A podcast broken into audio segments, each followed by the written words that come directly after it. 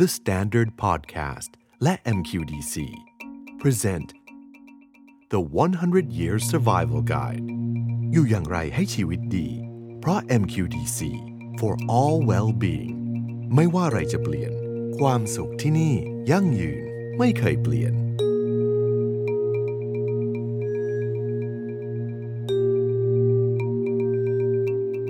ภาพที่ทุกท่านกำลังเห็นนี้คือภัยคุกคามของมนุษยชาติที่เรากำลังเผชิญด้วยกันทั้งโลกครับภัยพิบัติและภัยคุกคามทั้งหมดนี้ครับเดินทางมาถึงชีวิตของพวกเราเร็วกว่าที่คิดแต่ถ้ามองอีกมุมหนึ่งครับจริงๆมนุษย์เองก็มีการพัฒนาเทคโนโลยีแล้วก็นวัตกรรมนะครับเพื่อทำให้ชีวิตเรายืนยาวขึ้นเรามีเรื่องของเทคโนโลยีหุ่นยนต์ เอ ไอ หรือว่าอีกหลากหลายอุปกรณ์ครับที่ทำให้ชีวิตเราสะดวกสบายมากขึ้นสิ่งเหล่านี้เดินทางไปพร้อมๆกันแต่ดูเหมือนจะมีความขัดแย้งซึ่งกันและกันครับนั่นคือสาเหตุครับที่ทำให้เราจัดทำพอดแคสต์ที่ชื่อว่า The หนึ่งร้อย Years Survival Guide นะครับนี่คือช่วงเวลาสำคัญที่สุดในประวัติศาสตร์วินาทีทุกท่านกำลังดูอยู่ตอนนี้คือวินาทีที่เราสามารถที่จะเลือกได้ครับว่าเราจะก้าวข้ามไปสู่โลกทางหนึ่งคือโลกที่สวยงามน่าอยู่หรือโลกอีกรูปแบบหนึ่งก็คือโลกที่พังทลายนี่คือทางแพร่งสำคัญนะครับในหัวข้อแรกครับผมอยากชวนทุกท่านนะครับไปเข้าใจภาพรวมหรือว่า introduction บทนำว่าโจทย์ใหญ่ของโลกในอีก ห้าสิบถึงหนึ่งร้อย ปีข้างหน้าปัญหาแต่ละปัญหานั้นมีอะไรบ้างเปรียบเสมือนการพาไปดูสารบัญรวมทั้งรายละเอียดเล็กๆน้อยๆเพื่อให้เราได้เข้าใจภาพใหญ่หรือภาพรวมในสิ่งที่เรากำลังจะเผชิญในอีกหนึ่งร้อยปีข้างหน้านะครับกับดร.การดีเลียวไพโรจน์หัวหน้าคณะที่ปรึกษา Future Tales Lab by เอ็ม คิว ดี ซี ครับค่ะขอบคุณเคนมากค่ะคือทางทีม Future Tales Lab ซึ่งเป็นศูนย์วิจัยอนาคตศาสตร์นะคะคือเรามองในลักษณะว่าดูว่าปัจจัยองค์รวมเนี่ยมันเกิดอะไรขึ้นถ้าเป็นศัพท์ของพวกเราทางอนาคตศาสตร์เราก็จะเรียกว่า Horizon Scanningก็ดูเหมือนว่าเส้นขอบฟ้าค่ะว่ามันมีประเด็นการเปลี่ยนแปลงอะไรในทั้งทางด้านสังคมเทคโนโลยีทางด้านเศรษฐกิจสิ่งแวดล้อมนี่สำคัญมากในสิบปีที่เรากำลังจะพูดถึงเนี่ยค่ะเคนคะก็คือสองพันยี่สิบเอ็ดถึงสองพันสามสิบเนี่ยเราเรียกกันว่าจะเป็นช่วงเวลาที่โลกเนี่ยจะบังคับให้เราเปลี่ยนมันเป็นถ้าเกิดเราจะสอดคล้องกับที่ World Economic Forum เขาเรียกว่ามันเป็นยุคแห่ง The Great Resetตอนนั้นที่เขาคิด The Great Reset เนี่ยในภาพของ Pandemic เนี่ยมันยังไม่ได้เกิดแต่วันนี้เนี่ยมันชัดเจนเลยค่ะว่าเราไม่ได้ต้องเปลี่ยนอย่างอยากจะเปลี่ยนละเราโดนบังคับให้ต้องเปลี่ยนในเรื่องเอ่อประเด็นความท้าทายของโลกวันนี้ที่ก็ยังยังต้องใช้เวลาอีกอย่างน้อย หกถึงสิบแปด เดือนกว่าเราจะรู้ว่าเอ่อ Pandemic นี้มันจะไปในท่าไหนนะคะกับในเรื่องของ Digital ด้วยกันเพราะฉะนั้นตรงนี้ก็จะเป็นช่วงเวลาที่เราจะโดนบังคับให้เปลี่ยนเอ่อกลุ่มที่เป็น Legacy System นะคะเวลาเราเรียก legacy system เรามักจะนึกถึงเทคโนโลยีแต่จริงๆแล้วมันกำลังหมายถึง system ที่รุ่น Gen X อย่างพวกพี่สร้างเอาไว้อ่ะมันจะต้องยอมรับว่ามันต้อง outdate แล้วก็ไม่ต้องมีการปรับเปลี่ยนกันสัมผัสจากกระบวนการที่โดน disrupt ทางด้านเทคโนโลยีทางด้านสังคมเช่นเดียวกันอันนั้นคือสิบปีที่เราวาดภาพไว้ว่าเราให้ทำทำตัวชินไว้เลยกับความที่จะต้องเปลี่ยนแปลงอย่างกระทันหันแล้วก็รวดเร็วแล้วเราก็ไม่มีทางเลือกที่จะที่จะรั้งนะคะในเรื่องแบบเดิมไว้ได้อีกนานแล้วเพราะเราจะโดนบังคับให้เปลี่ยนแบบนี้เป็นเหมือนกันทั่วโลกจนเป็นกระทั่งอีกประเด็นนึงที่ก็ถือว่าเอ่อต้องจับตาดูอยู่ตลอดต่อเนื่องนั่นก็คือเป็นประเด็นเรื่องของสิ่งแวดล้อมนะคะอ่าวันนี้โอ้โหวันนี้ก็คือเกิดไล่ไล่นับไปเนี่ยพวกเอ่อภัยพิบัติธรรมชาติเนี่ยก็เยอะมากนะจากยุโรปที่จีนไทยเองก็เช่นเดียวกันแล้วเราก็อยู่ในโหมดของการเฝ้าระวังแม้ว่าวันนี้เนี่ยเรากำลังอยู่ในยุคแห่งแพนเดมิกแต่ว่าประเด็นปัญหาเรื่องของโลกแปรปรวนนะคะบรรยากาศโลกรวนอย่างเงี้ยก็ยังไม่ได้หยุดหายไปเราเป็นกังวลถึงว่าอากาศที่เคยเป็นสิ่งที่เราหาได้เนี่ยอาจจะต้องเป็นสิ่งที่เราจะต้องซื้อขายกันในอนาคตด้วยซ้ำไปอันนั้นก็เป็นสิ่งที่เราเป็นกังวลเช่นเดียวกันแล้วเราไม่อยากให้เกิดขึ้นอ่ะถ้าประเด็นแรกเลยเราถึงในยุคตรงนี้เนี่ยเหมือนเป็นโค้ดของที่เราเคยได้ยินกันว่า never waste a good crisis คือถ้าเกิดเรามีวิกฤตแล้วเนี่ยก็ทำให้มันเป็นวิกฤตที่ดีได้เรื่องของ reset เนี่ยมันจะเป็นข่าวดีก็ต่อเมื่อเราพร้อมที่จะเปลี่ยนแล้วเราต้องการที่จะทำในเรื่องที่มันเคยทำมาแล้วไม่ประสบความสำเร็จเรากระบวนการ red tape รูปแบบต่างๆเอาเอาง่ายๆละกันตัวนี้ที่วันนี้เราคุยกันเนี่ยเราไม่ต้องไปเจอหน้ากันแล้วที่สตูดิโอเราสามารถใช้ชีวิตกันแบบนี้ได้แล้วเราก็ deliver product ได้อย่างดี ในขณะเดียวกันการทำงานแล้วก็สามารถที่จะ work anywhere ได้บนพื้นฐานของผลิตภาพที่ดีมากกว่าเดิมแต่ก็ต้องน่าเสียดายตรงที่ว่ากลุ่มคนที่มีความสามารถที่จะทำตรงนี้ค่ะมันไม่ใช่ทุกคนมันไม่ใช่ทุกกลุ่มงานเพราะฉะนั้นคำว่า reset วันนี้เนี่ยมันก็คือวันนี้พี่ก็ไม่คาดหวังว่าถ้าโควิดจะหายแล้วเราก็จะกลับเข้าไปทำงานออฟฟิศ หนึ่งร้อยเปอร์เซ็นต์ แบบเดิมแล้วก็จะถือโอกาสเนี่ยปรับปรุงในเชิงของโครงสร้างองค์กรวิธีการทำงานไปจนถึงกฎหมายครับอยากจะเจาะเรื่องวิถีชีวิตหรือว่าสิ่งที่กระทบกับความเป็นอยู่หรือ well-being เพราะจริงๆซีรีส์นี้เราพยายามจะพูดถึงวิถีชีวิตนะครับการอยู่อาศัยรวมทั้งการทำงานที่เดี๋ยวนี้มันเบลนกันไปหมดแล้วบ้านมันกลายเป็นบางคนใช้คำว่า home nesting คือเหมือนเป็นรังที่เราเราทำทุกอย่างนะครับเลยอยากให้เจาะตรงนี้นิดนึงว่าในแง่ของผลกระทบที่เกิดขึ้นไม่ว่าจะเป็นสิ่งแวดล้อมเทคโนโลยีหรือในแง่ของ cultural society อะไรต่างๆเนี่ยที่มากระทบกับการอยู่อาศัยนะครับหรือว่าการใช้ชีวิตของพวกเราทั้งงานเล่นอะไรต่างๆเนี่ยมันมันมีอะไรที่มันจะเปลี่ยนไปบ้างครับโอ้ชัดเลยค่ะเอาเอาเรื่องแรกเอาภาพใหญ่ก่อนในเรื่องของโครงสร้างของเมืองที่ผ่านมาค่ะเมืองใหญ่ๆเอาเฉพาะอย่างยิ่งของเราก็ได้อย่างกรุงเทพเนี่ยมันเกิดจากการโตแบบ urban sprawl คือโตแบบไร้ทิศทางไม่ได้มีการวางแผนใครใครขยายไปก็ก็ขยายตามการโตนะคะแต่พอมันเป็นวันนี้เนี่ยพอมันรีเซ็ตเนี่ยคืออยากจะให้ใช้โอกาสเนี่ยเป็นเรื่องที่สำคัญจริงๆหลายคนเห็นภาพแล้วและเห็นโอกาสแล้วว่าเอ้าจริงๆแล้วเราไม่จะไม่จำเป็นต้องไปไปบาลานซ์หรือไปคอมเพลมไมซ์คุณภาพชีวิตที่ดีกับงานที่ดีได้เพราะฉะนั้นเราก็สามารถที่จะบอกว่าเมืองก็ไม่ต้องไม่จำเป็นต้องโตแบบเต็มไปด้วยปัญหาอย่างในอดีตโตจากการสร้างแล้วก็ให้มีการกระจายออกไปจริงๆแล้วบ้านเราเนี่ยประเด็นปัญหามันคือว่าการเหลื่อมล้ำการการเติบโตที่ไม่เท่าเทียมกันนะคะ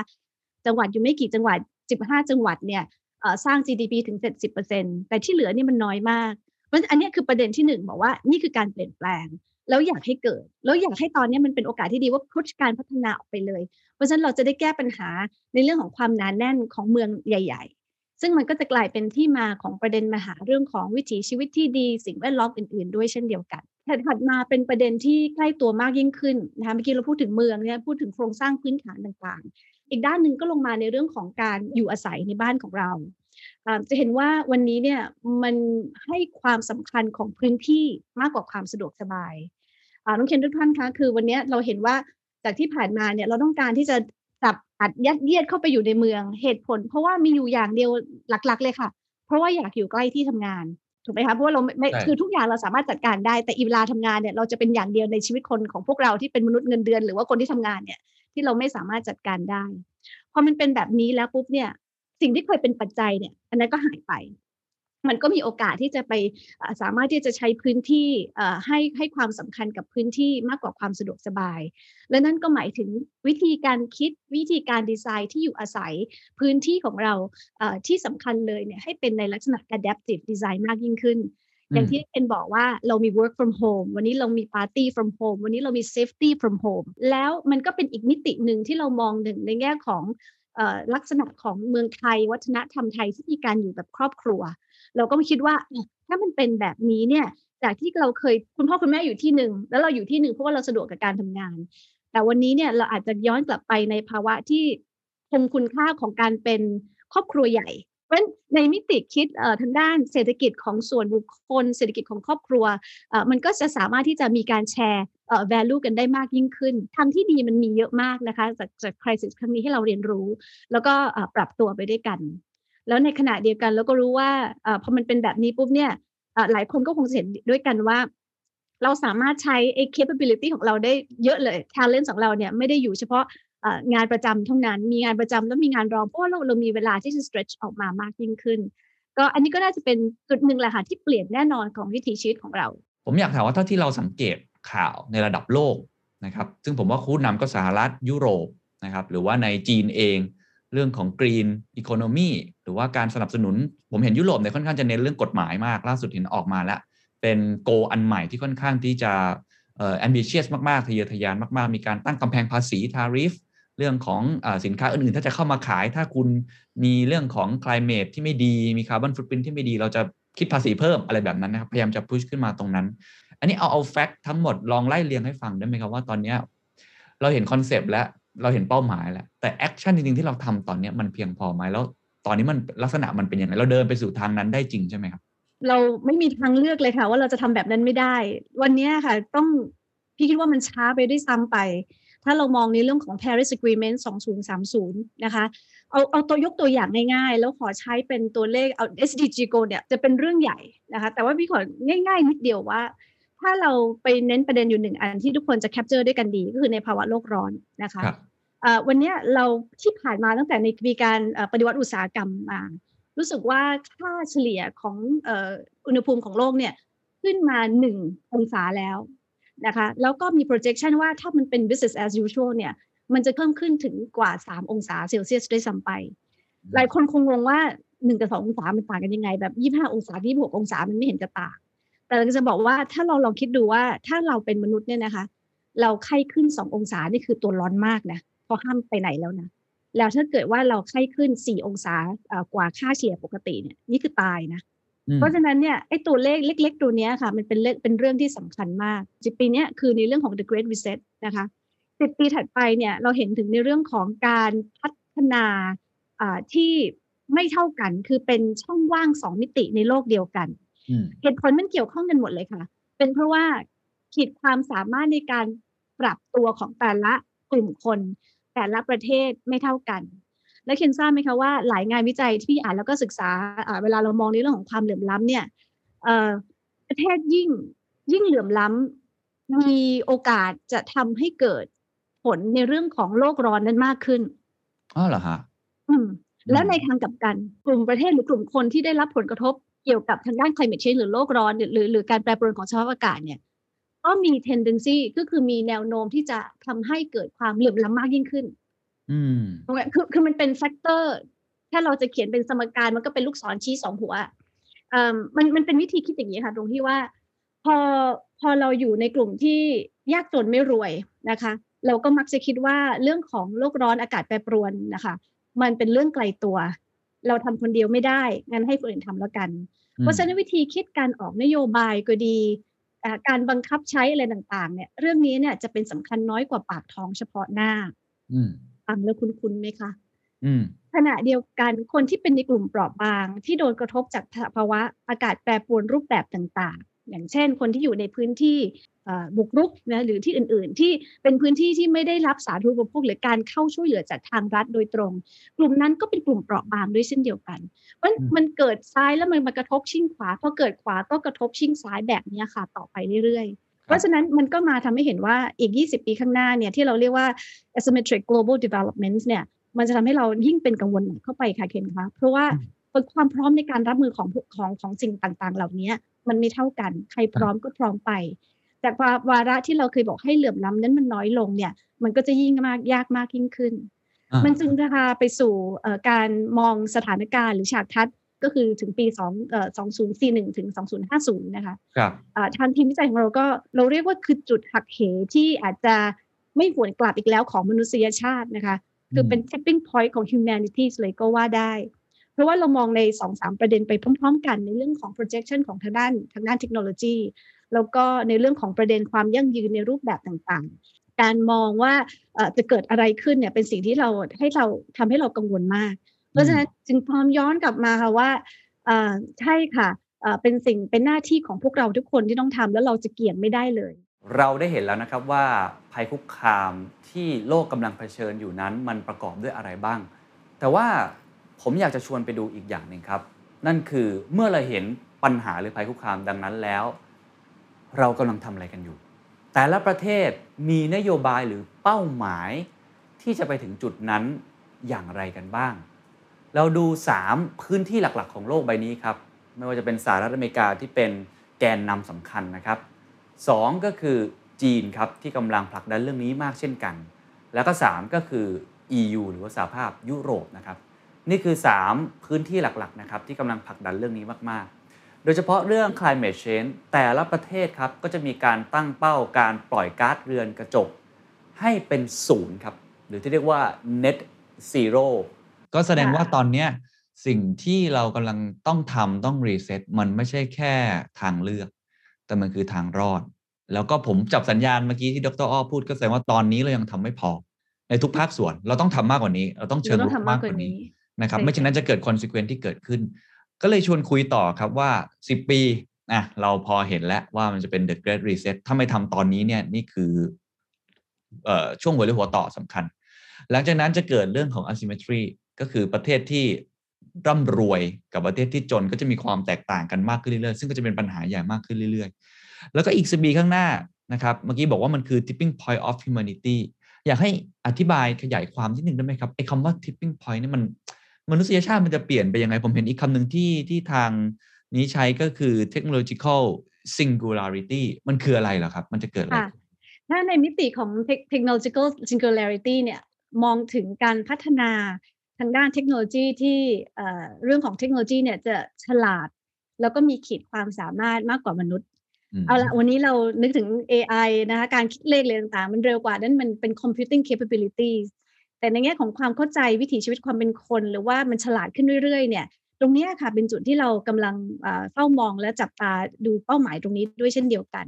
มันมีทั้งดีและไม่ดีค่ะเคนคะในการพัฒนาของเทคโนโลยีทำให้เราอยู่สุขสบายขึ้น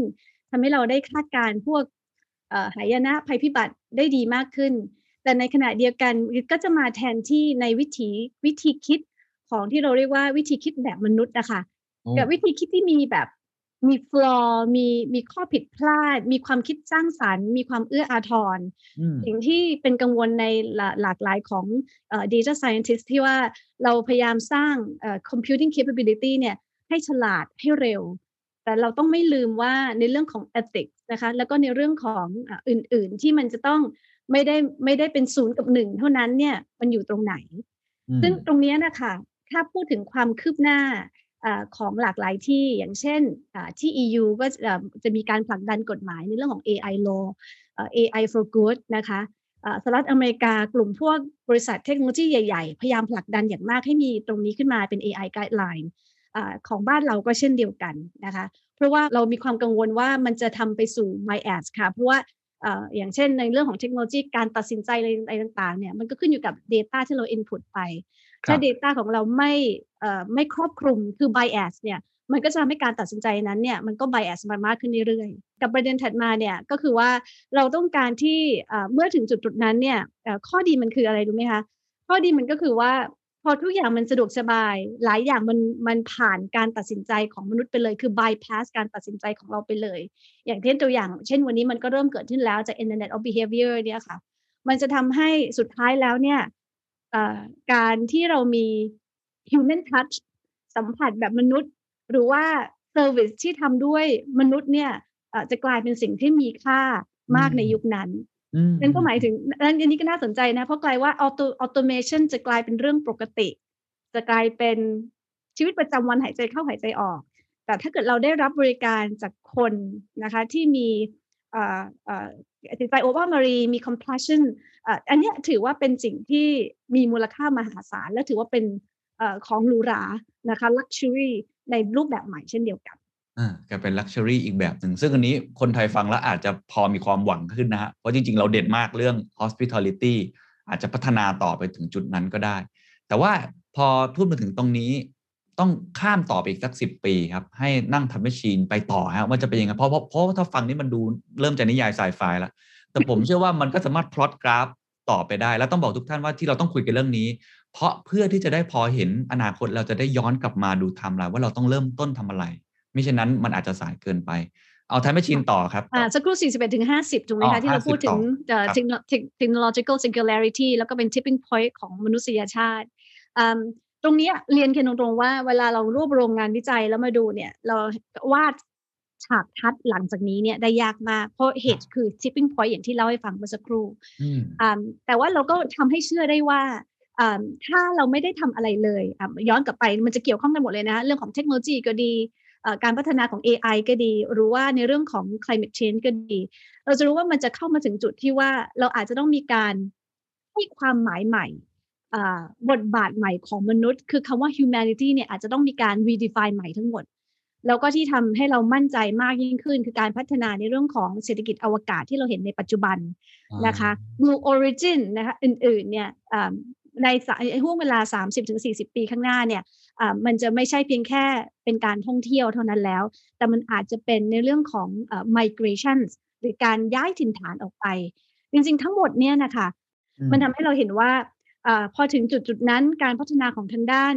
health technology มันก็อาจจะเป็นไปได้ว่าการออกแบบจีเนติกเนี่ยนะคะสามารถที่จะทำได้คือจะออกมาตั้งแต่หน้าตาดีอันนี้เลือกได้อยู่แล้วในปัจจุบันจีนที่ดีฉลาดเลือกแม้แต่ว่าอายุไขนะคะหรือแม้แต่ว่าโรคประจำตัวอะไรที่เราจะสามารถคัดออกไปได้ตั้งแต่ต้นเหมือนซูเปอร์ฮิวแมนอะไรแบบนั้นเนาะเป็นซูเปอร์ฮิวแมนโอ้พอพูดตรงนี้เนี่ยมันชัดเป๊ะเลยค่ะว่าทั้งหมดที่พี่พูดมาค่ะมันไม่ได้เป็นเทคโนโลยีไซไฟหรือสมัยอนาคตอย่างใดเลยนะคะมันสามารถทำได้แล้วในปัจจุบันใน lab test นะคะใน lab scale ที่มันยังออกมาไม่ได้ในภาพใหญ่ใน commercial เนี่ยแน่นอนก็ยังติดในประเด็นเรื่องของปัญหาวิธีคิดว่ามันถูกศีลธรรมหรือเปล่าหรือว่าวิธีคิดว่ามันถูกต้องแล้วเหรอที่มนุษย์เนี่ยจะเป็นคนหน้าที่แทนพระเจ้าเพราะฉะนั้นตรงนี้ค่ะไม่ใช่ว่าเทคโนโลยีเราทำไม่ได้ณปัจจุบันเราทำได้แล้วแต่ยังไม่ได้ออกมาเป็น commercialization scale มันก็เลยทำให้เรามองว่าถ้าแบบนั้นเนี่ยมันก็จะน่าจะนำไปสู่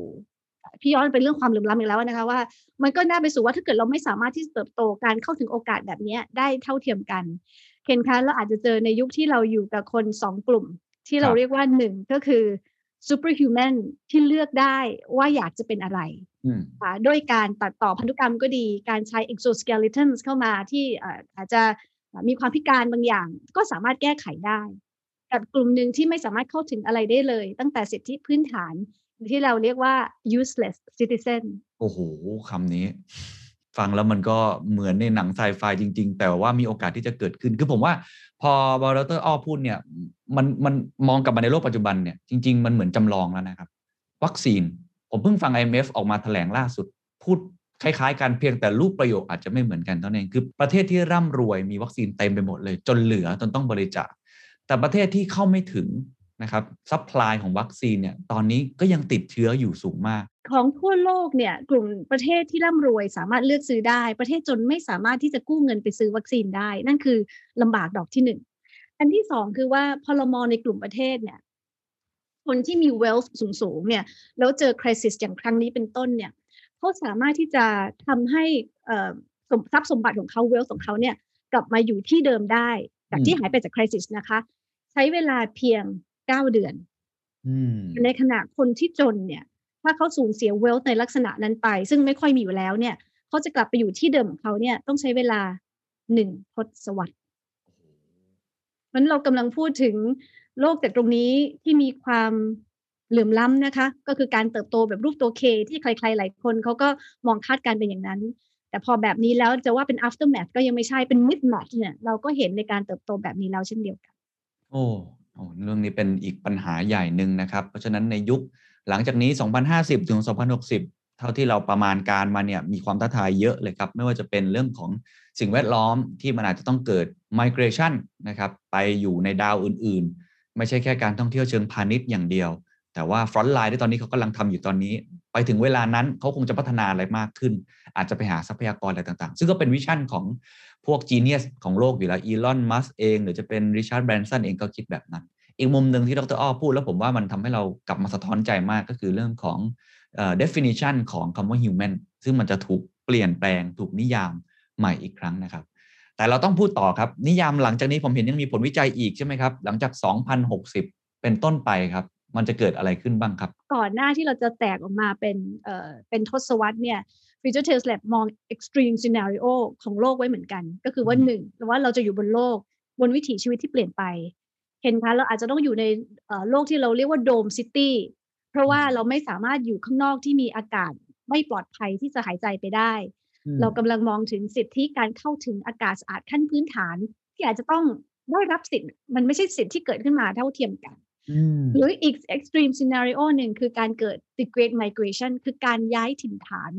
ออกไปจากที่โลกนี้ในห่วงเวลาของปีสองพันหกสิบเอ็ดเป็นต้นไปเพิ่งถึงตรงนี้นะคะคนก็ถามว่าเดี๋ยวนะ เอ็ม คิว ดี ซี เกี่ยวอะไรได้ข่าวสร้าง mixed use condo ที่ต้องบอกว่ามันเกี่ยวทุกท่าละค่ะเพราะว่าเพราะว่าเราไม่ได้มองว่าเราเป็นอสังหาริมทรัพย์แต่เราเป็นคนที่สร้างปัจจัยสี่ให้คนได้และการอยู่อาศัยก็ถือเป็นปัจจัยสี่ไม่ว่าจะเป็นการอยู่อาศัยบนโลกหรือว่าที่ที่เป็น microgravity เราก็ถือว่านี่คือที่อยู่อาศัยค่ะอืมอืมอืมเพราะนั้นน่าสนใจครับพอเมื่อกี้เราพูดกันทั้งหมดแล้วเราจะเห็นเลยว่าแต่ละทศวรรษมีการเปลี่ยนแปลงอะไรอย่างไรซึ่งอย่างที่บอกมันมีทั้ง positive แล้วก็เนกาทีฟแต่ว่าผมว่าธีมหลักที่ดร.อ้อพยายามเน้นอยู่เสมออันที่หนึ่งคือเรื่องของสภาพภูมิอากาศที่มันจะเป็นความท้าทายใหญ่มากๆถ้าเรากดกราฟไม่ลงจริงๆเรื่องของอุณหภูมิเนี่ยมันจะส่งผลกระทบสูงมากจนเราต้องไปอยู่ที่อื่นหรือต้องสร้างโดมอะไรต่างๆอันที่สองก็คือในเรื่องของความเหลื่อมล้ำที่เป็นอีกปัญหาหนึ่งเพราะว่าเทคโนโลยีพัฒนาไปก็จริงคนที่เข้าถึงก็เข้าถึงไปแต่คนที่เข้าไม่ถึงล่ะมันจะถ่างออกไปเรื่อยๆก็เลยต้องย้อนกลับมาครับเพื่อเราจะได้ไม่เกิดปัญหาสองปัญหานั้นที่เกิดขึ้นเนี่ยเราควรจะแท็กเกิลปัญหาตั้งแต่วันนี้อย่างไรอาจจะมองทั้งในแง่ของตัวบุคคลคนธรรมดาก็ได้ครับในเอกชนก็ได้ครับหรือว่าในหน่วยงานภาครัฐก็ได้ครับว่าเราจะรีเซ็ตนะคะอยากให้รีเซ็ตคำว่า wealth หรือความมั่งคั่ง ม, มันมีวิธีคิดที่เอ็กซ์ตรีมมากๆนะคะอ่าแล้วก็วันนี้เนี่ยหลายองค์กรพยายามแล้วจริงๆเวลาเราวัดความมั่งคั่งเนี่ยของประเทศเรามักจะวัดที่ จี ดี พี ถูกไหมถูกครับแต่ถ้าเรากำลังจะบอกว่าเรามาวัดความมั่งคั่งไม่ได้เป็นประหลอดแบบเดียวสเกลเดียวเท่านั้นแต่เราวัดความใช่เปลี่ยนตัวชี้วัดและให้ตรงนี้เนี่ยกลายเป็น norm เพราะฉะนั้นวิธีคิดมันต้องเปลี่ยนทุกทุกทุกส่วนนะคะว่าทีนี้ความมั่งคั่งมันคืออะไรมันอาจจะเปลี่ยนหน่วยไปเลยก็ได้นะไม่ใช่ดอลลาร์ไม่ใช่ growthจี ดี พี แต่เป็น green area ที่เกิดขึ้นที่สร้างใหม่จำนวนออกซิเจนที่ผลิตออกมาจำนวนคาร์บอนไดออกไซด์ที่ absorb ได้เราเปลี่ยนตรงนั้นเป็น currency เราเปลี่ยนตรงนั้นให้มาเป็นตัวชี้วัดอีกรูปแบบหนึ่งที่แปลว่าความมั่งคั่งเราคิดไปสู่ในแง่ของอนาคตของความยั่งยืนมันคืออะไรทีมเราก็คุยกับหลากหลายนักวิจัยนะคะว่าหนึ่งเลยคือต้องต้องต้องเปลี่ยนวิธีคิดว่าความมั่งคั่งคืออะไรครับอันที่สองวันนี้เนี่ยเราถ้าเราพูดถึงในเรื่องของ climate change นะคะวันนี้เราเหมือนกับว่ามนุษย์เนี่ยเป็นเจ้าของโลกนี้จริงๆแล้วเราคิดผิดมากเลยนะจริงๆแล้วโลกนี้เนี่ยมีทั้งเรามนุษย์เป็นแค่หนึ่ง species เท่านั้นเองบังเอิญเราฉลาดกว่ามีสมองที่สามารถ adapt ได้แต่จริงๆแล้วเนี่ยคนที่เขาควรจะมีความเป็นตัวตนไม่ว่าจะเป็นสัตว์พืชที่กำลังพูดถึง biodiversity ที่เรามองข้ามกันมาโดยตลอดค่ะ mm-hmm. เราคิดแม้แต่ว่าถ้าเราจะเปลี่ยนว่าต้นไม้ผืนป่าคือนิติบุคคลที่สามารถฟ้องร้องกลับต่อคนที่บุกรุกมันอาจจะดูเหมือนแบบว่าเออหนังไฟๆจังเลยแต่แต่ว่าวันนี้เนี่ย activist ที่พูดเคลื่อนไหวนะคะทางด้านธรรมชาติบอกว่ามันก็เป็นการเปลี่ยนวิธีคิดของเรานี่แหละถ้าเราคิดว่าเราเป็นเจ้าของแล้วเราจะตัดเมื่อไหร่ก็ได้อันนี้ก็เป็นการคิดที่ยิ่งคิดก็ยิ่งผิดแต่เราบอกว่าอันนี้มันคือเป็นสิ่งที่เราอยู่แล้วมันแชร์พื้นที่ด้วยกันเนี่ยเราต้องให้ความสำคัญเท่าเท่ากันโอ้น่าสนใจมากครับมันคือการเปลี่ยน mindset ครั้งใหญ่เลยซึ่งผมว่า consequence มันจะตามมาไม่ว่าจะนิยามใหม่คำว่า wealth ที่ไม่ใช่แค่ตัวเลขเศรษฐกิจอย่างเดียวแต่ว่าต้องมีตัวเลขอื่นๆซึ่งเมื่อกี้ดร.อ้อก็แนะนำเรื่องของ sustainability เข้ามาด้วยนะครับหรือว่าในมุมข้อที่สองเมื่อกี้ที่พูดกันก็คือว่าเราต้องเปลี่ยนมุมมองว่าเราไม่ใช่สปีชีส์ที่ยิ่งใหญ่ที่สุดไม่ใช่เลยจริงๆเราเป็นแค่ส่วนหนึ่งอาจจะเป็นคู่แค่มายืมนะครับใช้ชีวิตได้ด้วยซ้ำเพราะทุกคนก็ใช้ชีวิตแบบนี้กันหมดทีนี้พอเราเห็น mindset แบบนี้แล้วเนี่ยนะครับอาจจะให้ชวนคุยในแง่ของ action นิดนึงนะครับว่ายกตัวอย่างได้ไหมครับว่ามีใครที่เชื่อใน mindset นี้แล้วเขาได้เริ่มทดลองเปลี่ยนตัวเองไม่ว่าจะเป็นระดับประเทศก็ได้ครับผมเชื่อว่าประเทศระดับสแกนดิเนเวียนก็เชื่อเรื่องนี้ค่อนข้างเยอะหรือ okay. ในองค์กรอย่าง เอ็ม คิว ดี ซี เองที่เป็นอสังหาริมทรัพย์คนก็งงว่าเอ๊ะอสังหาริมทรัพย์อย่างที่ดร.อ้อบอกเอ๊ะทำไมเรามาสนใจเรื่อง Future Lab เรื่องอะไรอาจจะยกตัวอย่างสัก สองถึงสาม เคสก็ได้ครับได้ค่ะแต่ว่าที่มาของ Future Tales Lab ของที่ เอ็ม คิว ดี ซี เนี่ยเป็นจริงๆเหตุผลเรียบง่ายนะคะแต่ว่าพี่ก็ลึกซึ้งกับกับเหตุผลที่ท่านผู้บริหารเราตั้งตรงนี้มากก็เป็นเพราะว่าเราสร้างเราสร้างเมืองนะคะแล้วเราเราไม่ได้ทำสินค้าที่ห้าปีมันหมดอายุถึงแม้ว่าเราจะขายหมดก็ตามแต่เรากำลังทำสิ่งที่จะส่งผลกระทบต่อหลายหลายช่วงอายุคนอย่างน้อยๆเนี่ยสิ่งที่เราจะต้องตามเตรียมพร้อมอ่ะต้อง สองถึงสาม รุ่น generations ขึ้นไปด้วยซ้ำไปเพราะฉะนั้นถามว่าแล้วใครบ้างได้ความสนใจตรงนี้นะคะใช่ค่ะกลุ่มสแกนดิเนเวียนเนี่ยให้ความสนใจในเรื่องนี้เนี่ยมามายาวนานแล้วนะคะถ้าเราเน้นความมั่งคั่งในเชิงของธรรมชาติภูฐานก็จะเป็นอีกประเทศหนึ่งที่เราก็คงจะต้องยกย่องเขาว่าเขาก็ปฏิเสธการเจริญอย่างรวดเร็วที่เขารู้ดีว่าจะก็จะต้องแลกมาด้วยความเป็นอยู่ที่ที่เขาเคยคุ้นเคยจากในอดีตแล้วก็ธรรมชาติที่เกิดขึ้นของ เอ็ม คิว ดี ซี เองเนี่ยเราก็พยายามที่จะเป็นจุดเล็กๆนะคะอย่างเช่นต้องเรียนว่า คือการตั้งขึ้นมาของงานศูนย์วิจัยสองศูนย์ภายใน เอ็ม คิว ดี ซี ก็เป็นตัวสะท้อนละอันที่หนึ่งก็คือของพี่ก็จะดูในเรื่องของอนาคตศาสตร์ว่าสถานการณ์ข้างหน้ามันมีอะไรที่เราต้องเฝ้าระวังแล้วมันมีอะไรที่เราต้องแก้ไขในวันนี้อันนั้นสำคัญมากเพราะเรามักจะถือจุดจุดที่ว่ามันสายเกินที่จะแก้เพราะฉะนั้นเราก็เป็นคนที่เอ่อ alert นะคะแล้วก็บอกว่าเราควรจะต้องเตรียมพร้อมอะไรส่วนวิจัยหนึ่งก็คือทางด้านเอ่อ research for innovation and sustainability center ก็คือทางด้านงานวิจัยของนวัตกรรมและความยั่งยืนถ้าเราบอกว่าวันนี้อากาศข้างนอกมันหายใจไม่ได้แล้วก็มาร่วมคุยกับพาร์ทเนอร์ทำเป็นทำฟ้าใสนะคะคือหอฟอกอากาศระดับเมืองว่าง่ายๆเราทำสองถ้าเป็นสองวงแบบนี้นะคะวงหนึ่งเราจะทำทุกอย่างเพื่อที่จะบรรเทาความร้ายแรงที่มันเกิดขึ้นวิธีคิดของเราการใช้ผลิตภัณฑ์หรือวัสดุที่รีไซเคิลนะคะกับวัสดุที่ใช้บนถนนหรือพื้นที่ที่จะสามารถที่จะอัพไซเคิลสิ่งต่างๆขึ้นมาได้เราเร่งทำในแง่ของการออกแบบดีไซน์โครงสร้างพื้นฐานอันนี้คือต้องการบรรเทากับอันที่สองคือต้องการที่จะปรับเปลี่ยนให้ได้เพราะเราไม่รู้อนาคตนั้นเป็นอย่างไรเพราะว่างานนี้เล่นคนเดียวมันไม่สำเร็จมันต้องชวนเพื่อนมาเล่นด้วยกันเยอะๆนะคะเพราะเราก็ต้องมีอันนึงก็คือว่าเราจะ adapt ได้เร็วได้อย่างไรบ้างไม่ว่าจะเป็นเรื่องของเมื่อสักครู่ที่ยกตัวอย่างนะคะพวกการทำพวกการป้องกันน้ำท่วมนะคะการทำอัปเกรดอินฟราสตรัคเจอร์รูปแบบต่างๆหรือการจัดการทางด้านภัยพิบัติต่างๆที่เกิดขึ้นทั้งในระดับโครงการตัวเองแล้วก็เมืองที่เราอยู่ถ้าอย่างนั้นผมผมถามอย่างนี้ได้ไหมครับว่าในอนาคต developer หรือว่าคนที่ทำธุรกิจเกี่ยวกับอสังหาริมทรัพย์หรือคนที่เกี่ยวข้องเนี่ยเขาต้องมี mindset หรือคุณสมบัติแบบไหนในการทำธุรกิจแบบนี้ในอีก สิบถึงยี่สิบ ปีข้างหน้าสำคัญมากเลยค่ะถ้าเราเมื่อก่อนเนี่ยถ้าเราอยากจะขอขายของแพงๆหรือหรูหราเนี่ยเรามักจะมีคำว่า exclusive เรื่องนี้ที่นี่ของคุณเท่านั้นอย่างคุณเท่านั้นพี่ว่าถ้ายังเป็นแบบนั้นอยู่นี่เราก็น่าจะลำบากนะคะแต่วันนี้อยากที่จะเน้นคำว่า all inclusive คือการมีเข้ามาใช้ประโยชน์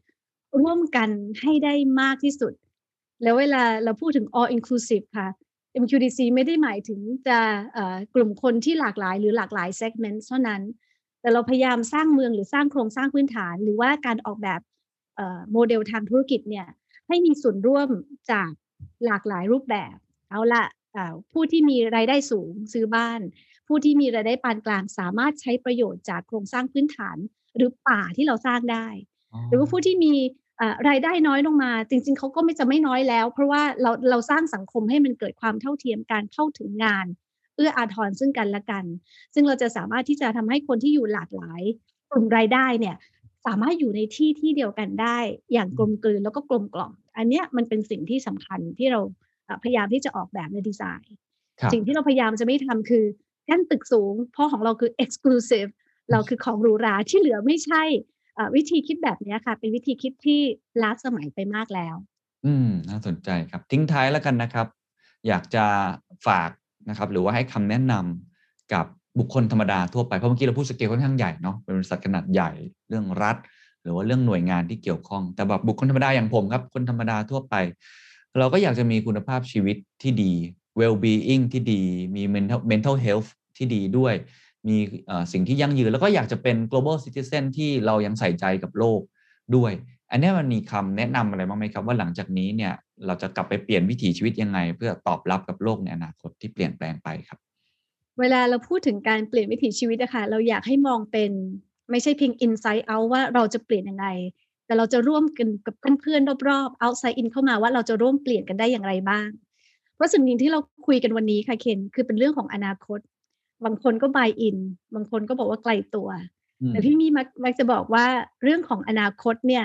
ครั้งแรกเลยมันจะเกิดในจินตนาการของเราถ้าเราจินตนาการถึงอนาคตที่ไม่ไม่พึงประสงค์สิ่งที่เราควรทำคือป้องกันแล้วถ้าก็จินตนาการอนาคตที่เราอยากเป็นสิ่งที่เราควรทำคือว่าเรียกพวกมาแล้วช่วยกันทำในสิ่งนั้นมันมันเกิดในจินตนาการสองมันจะเกิดในความตั้งใจของเราค่ะฉะนั้นถ้าเกิดเราตั้งใจมากพอร่วมกันสร้างอนาคตที่ดีมากพอมันจะกลายเป็นสู่ความเป็นจริงได้ในอนาคตกลับมาที่ตัวเองครับวิธีการที่จะทำกับตัวเองได้เป็น key take away ที่ทุกท่านสามารถลองไปปฏิบัติได้นะครับมีสองข้อด้วยกันเป็นสอง C นะครับข้อที่หนึ่งคือ change เริ่มเปลี่ยนแปลงตัวเองตั้งแต่วันนี้คำว่าเปลี่ยนแปลงไม่ใช่เปลี่ยนแค่ตัวเองอย่างเดียวแต่ว่าต้องไปชวนเพื่อนๆเรามาเปลี่ยนแปลงด้วยกันครับเปลี่ยนแปลงวิธีคิดเปลี่ยนแปลง mindset เปลี่ยนแปลงพฤติกรรมเปลี่ยนแปลงวิธีการกระทำแล้วก็ลามไปถึงครับเปลี่ยนแปลงเชิงนโยบายไม่ว่าจะเป็นในองค์กรเล็กๆของคุณก่อนก็ได้ครับแล้วก็ต่อยอดไปสู่การรวมตัวระหว่างองค์กรขนาดใหญ่หรือต่อยอดไปสู่ระหว่างภาคที่เป็นภาคเอกชนกับภาครัฐกับภาคการศึกษาหรือว่าภาคประชาสังคมเมื่อรวมตัวกันแล้วก็จะเป็นการเปลี่ยนแปลงเชิงประเทศแล้วก็สู่ระดับโลกได้อาจจะดูใหญ่ครับแต่ว่าต้องเริ่มต้นจากเล็กๆและต้องเปลี่ยนทุกๆอนูที่จะทำให้เราไปถึงจุดนั้นได้นอกเหนือจากการเริ่มต้นการเปลี่ยนแปลงตั้งแต่วันนี้แล้วเรายังต้องกล้าครับที่จะเปลี่ยนตัวชี้วัดสำคัญตัวชี้วัดของเศรษฐกิจที่ทุกๆประเทศใช้เหมือนกันก็คือ จี ดี พี วัดในเชิงเศรษฐกิจแต่ว่าหลังจากนี้คำถามก็คือตัวชี้วัดนี้ยังจะใช้ได้อยู่หรือไม่แน่นอนในทางหนึ่งก็คงยังจำเป็นอยู่แต่ก็มีหลายเสียงครับเริ่มเรียกร้องว่าเราจำเป็นต้องมีตัวชี้วัดอื่นๆเพื่อเข้ามาบาลานซ์หรือสร้างสมดุลใช่หรือไม่ไม่ว่าจะเป็นตัวชี้วัดเรื่องความยั่งยืนหรือว่าตัวชี้วัดเรื่องของความเป็นอยู่ทางสังคมไม่ว่าจะเป็นเรื่องของสิ่งแวดล้อมเรื่องของ well-being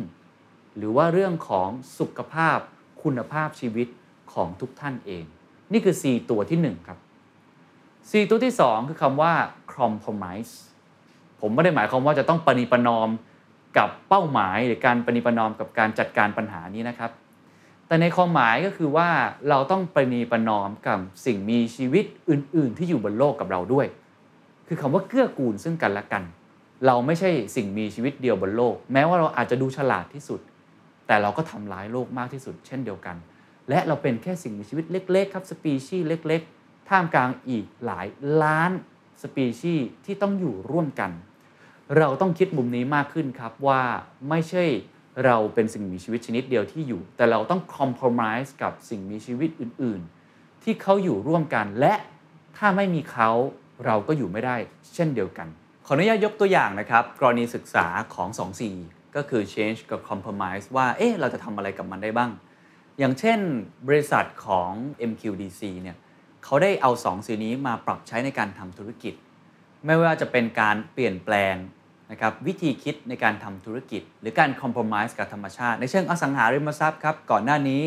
เราอาจจะดูพื้นที่ที่มันมีราคาดีแล้วก็สร้างตึกสร้างที่อยู่อาศัยขึ้นมาแต่วันนี้ developer หลายๆเจ้าเริ่มมีความคิดที่เปลี่ยนแปลงไปครับเปลี่ยนด้วยการสร้างป่าสร้างความยั่งยืนตอบแทนสิ่งแวดล้อมขึ้นมาก่อนครับแล้วค่อยเอาเป้าหมายในเชิงธุรกิจนั้นตามมาก็คือเรื่องของที่อยู่อาศัยตามมาอันนี้เป็นตัวอย่างครับที่สะท้อนให้เห็นนะครับว่าการเริ่มต้นเปลี่ยนแปลงแล้วก็การเริ่มต้นในการประนีประนอมกับสิ่งมีชีวิตอื่นๆนั้นไม่จำเป็นต้องรอครับแต่สามารถเริ่มได้เลยกับตัวของคุณเองและองค์กรของคุณเองครับ